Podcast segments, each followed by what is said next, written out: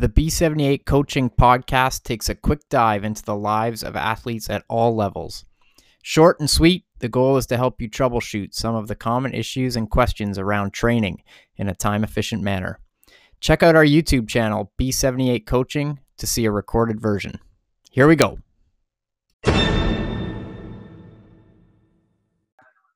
Welcome to the B78 Podcast. Uh, today on the show, we have Chris Brumwell from the beautiful city of Vancouver. Uh, Chris is an awesome guy, um, father of three. I think I said father of two when I was doing my research, and I was like, oh my gosh, I forgot one of them. And uh, he, he's a, a, PR and sports enthusiast, uh, an Ironman 70.3 finisher. And PR to me means personal record, but I think in your world it actually means something different. yeah, yeah, public relations. Public but... relations, exactly. I I did know that, but I, uh, I in my brain it's like, oh, personal record enthusiast. I'm one of those too. Yeah. I always like getting personal records. So anyway, Chris, uh, tell me a little bit about uh, what's driving you these days. What's what's the goal? If if the races were going, what would be the goal? Uh, the big goal this year, assuming everything uh, is able to, um, I guess, go through, would be the Ironman Canada race in Penticton. That would be the big one. Yeah. That would be my first um, full distance Ironman. And uh, so I've been working towards that. But obviously, uh, we're all kind of dealing with a different world right now. So we'll just see how it goes. Yeah, and I mean, I I'm eternally the the optimist for that race happening at the end of August. My fingers are crossed, but we we seem to have rolling cancellations here, so who knows? But yeah, hopefully yeah. it'll go. And what are uh, I mean, you know, like like everybody, I I know you're dealing with the ups and downs of of training and and life, and so what's what's sort of what's the tricky thing right now that you're dealing with? Um, I think probably as a overall just the uncertainty of life right now. Mm-hmm. Um, and so I'm probably like a lot of people where you kind of have ups and downs of motivation during the day or during the week. Um, but uh, and then obviously like every nobody can really swim right now either, and that's an area that I um, it's probably the weakest of the 3 mm-hmm. uh, which is also probably like many age groupers out there. So um, that's something that I that I you know fortunate to be able to work with uh, Kylie and and your group on those uh, those weekly calls to keep those exercises going and and uh, keep focused. Yeah, totally. I'm. I think the uncertainty right now is really tough for people. I know, you know, lots of people uh, probably having the roller coaster ride of motivation. You know, yeah. do, I, do I keep doing this thing? You know, what's the point if there's no finish line or start line that I'm getting ready for? You know, thankfully, some of them are still effectively a go until they're not. So right. that's helpful. Uh, but even the intermediary steps, you know, like if you had a half Ironman that you were going to do en route or some shorter races that are likely canceled, that can be challenging. And I think, you know, it's it's hard in times like that when the target you're aiming for has been taken away, because then you feel a bit aimless. Yeah. And you know, I think the biggest thing I've been trying to convey to people is that first first of all there's still like a real deep purpose to the training and if you can bring that same intent that you have if there is a you know a, a start line you're getting ready for if you can bring that same intent even without that start line it's really important. It's harder because the objective's not as clear but the training itself can still be very targeted and on track. Um, and you know hopefully kylie's sort of getting you in the right play in the right mindset for that yeah. Um, the other thing that I think is really, really important to consider is that, you know, we as humans, we're typically internally or externally motivated. And these situations, when our external motivators are taken away from us, so the start line, the finish line with the medal, and your family cheering, those are all kind of external motivators. So you have to really check in and think, like, you know, how can I find internal motivation for this thing? Like, what are the internal drivers that are really going to help me get through this patch where things are a little bit uncertain and i know for me it was always you know things like just trying to be better just trying to see how good i could be for the sake of itself, like for the sake of just getting better at something without any measurable outcome to go with it, just like trying to get better at those specific sports. And the other big driver, I think, for people right now can just simply be to feel better. Like it does yeah. give you a reason to kind of get up in the morning and start your day with some physical exertion, which is just helpful for your mindset. So I think, you know, there's a couple things that you can tap into that aren't necessarily, you know, finish line or finishing medal kind of driven that are that are helpful for sure. And, and, um, and I, I find that too, Jazzy, like um, it gives me balance in my mm-hmm. in an uncertain kind of environment right now. So, um, you know, with Training Peaks, I'm a, I'm one of those people that gets addicted to the green boxes. Yeah. yeah. and which is a it can be a, a bit of a, an issue actually, but um, that the accountability remains, which is good. And then just that that balance that we all need, right? And and uh, being able to to participate every day in, in the exercises and training um, especially if you get up early and get them done it makes you it sets you up so much better for the day. I personally anyway. Oh totally. Like my you know i'm not i, I haven't been getting ready for a particular event for probably six or seven years now. But i know if i start my day even with just a 30 minute run it doesn't even have a pace goal or a distance goal or anything like i just feel better. Yeah. feel better. And it sets me up to kind of i'm first of all i'm way more productive but my that's one thing productivity but the other thing is just my whole outlook on life changes. You know the way yeah. i deal with the kids changes the way i feel about myself changes. There's just so much value in kind of just physically exerting yourself a little bit at the start of the day for sure. 100% so you mentioned, uh, you know, a, a, couple other things that one thing that you're dealing with an injury right now, which has been challenging, I think. Hey. Yeah, um, I'm dealing with uh, a bit of a knee. Uh, I think it's tendonitis in my right knee, and um, kind of been dealing with it uh, since probably August or so, off and on, and and it just I can never seem to get over the hump mm-hmm. and um, it's the I think the put the push and pull of you know maybe the smart thing is some rest mm-hmm. um, but there's always that that pull of the green box yes on, on, and yes. making sure that you're keeping up with your training and you don't want to fall behind but you mm-hmm. know the smart thing probably is a bit more rest and and so um, just that's kind of something i've never really you know had a an injury before as I've done the triathlon training. And mm-hmm. so it's been a new experience trying to figure out the right path and the right advice and, and when to when to push and when maybe to to really dial it back. Yeah. I mean there's so much to say around, you know, injuries and and what to do about them. First and foremost, they're like super challenging. It doesn't matter who you are. It doesn't matter if you're the best athlete in the world or a beginner. Injuries are really challenging because there's never really a set timeline. So that's tough. Like there's no it's not like you get an injury and then you find out you're like 3 weeks from now it'll be 100% gone.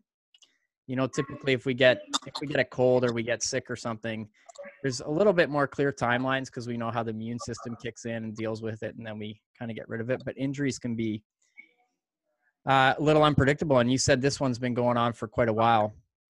That's a long timeline to have uncertainty every time you get on the bike or you run.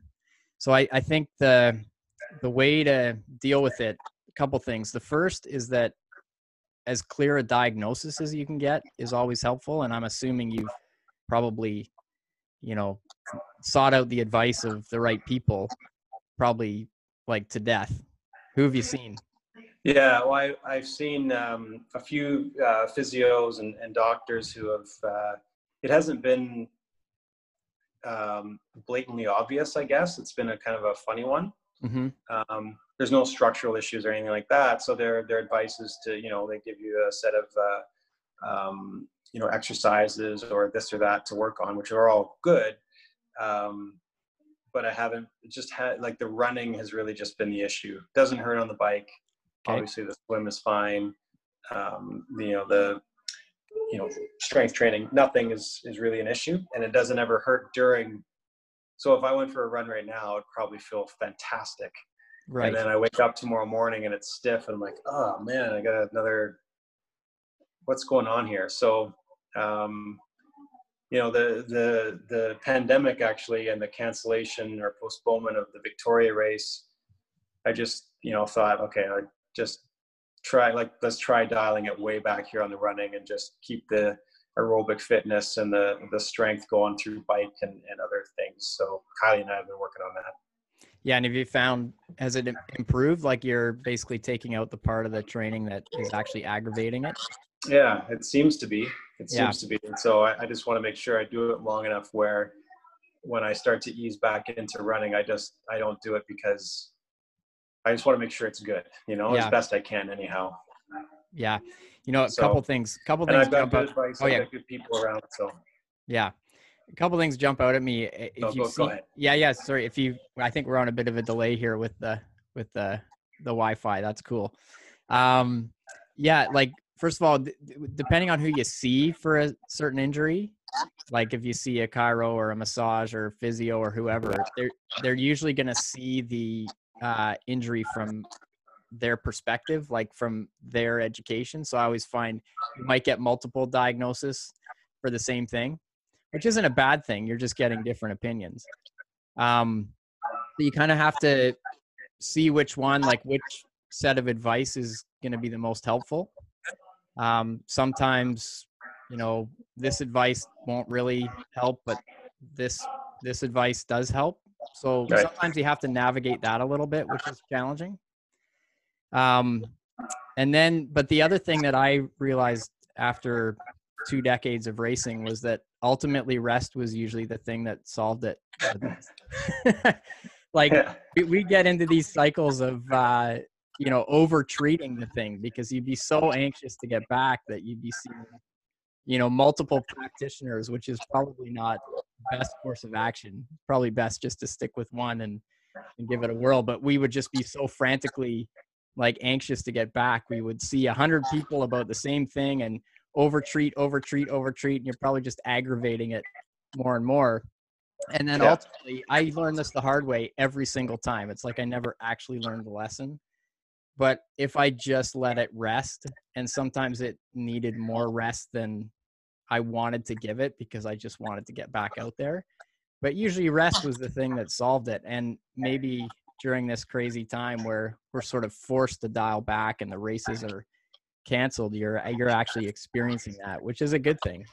Yeah, no, I think it uh, it could help. I mean, it's for you know, as you know, living in BC, the weather has been absolutely spectacular. So the running would be nice, but uh, I just uh, I'm going to try try some rest, some old fashioned rest, and see if this actually might do it. Yeah, and you should. And now you know we're kind of getting to the point of you got nothing to lose by resting it more. Mm-hmm. You know, there's nothing between. There's probably not going to be anything between now and Ironman, so you might as well give it all the time it needs. Yeah. You'll be surprised at how quickly your run fitness comes back. So I don't think you need to worry about that and also know that there's a lot of crossover fitness that happens. Like your heart and lungs don't know the difference between biking, running, cross country skiing. Muscle specificity is a different thing. Like, of course, muscularly, you're going to have to readapt and get fit, but heart and lungs are still getting a workout. And if you can lean a little bit more on your bike volume, get a little bit stronger there, you're not going to lose as much as you might think you're going to lose.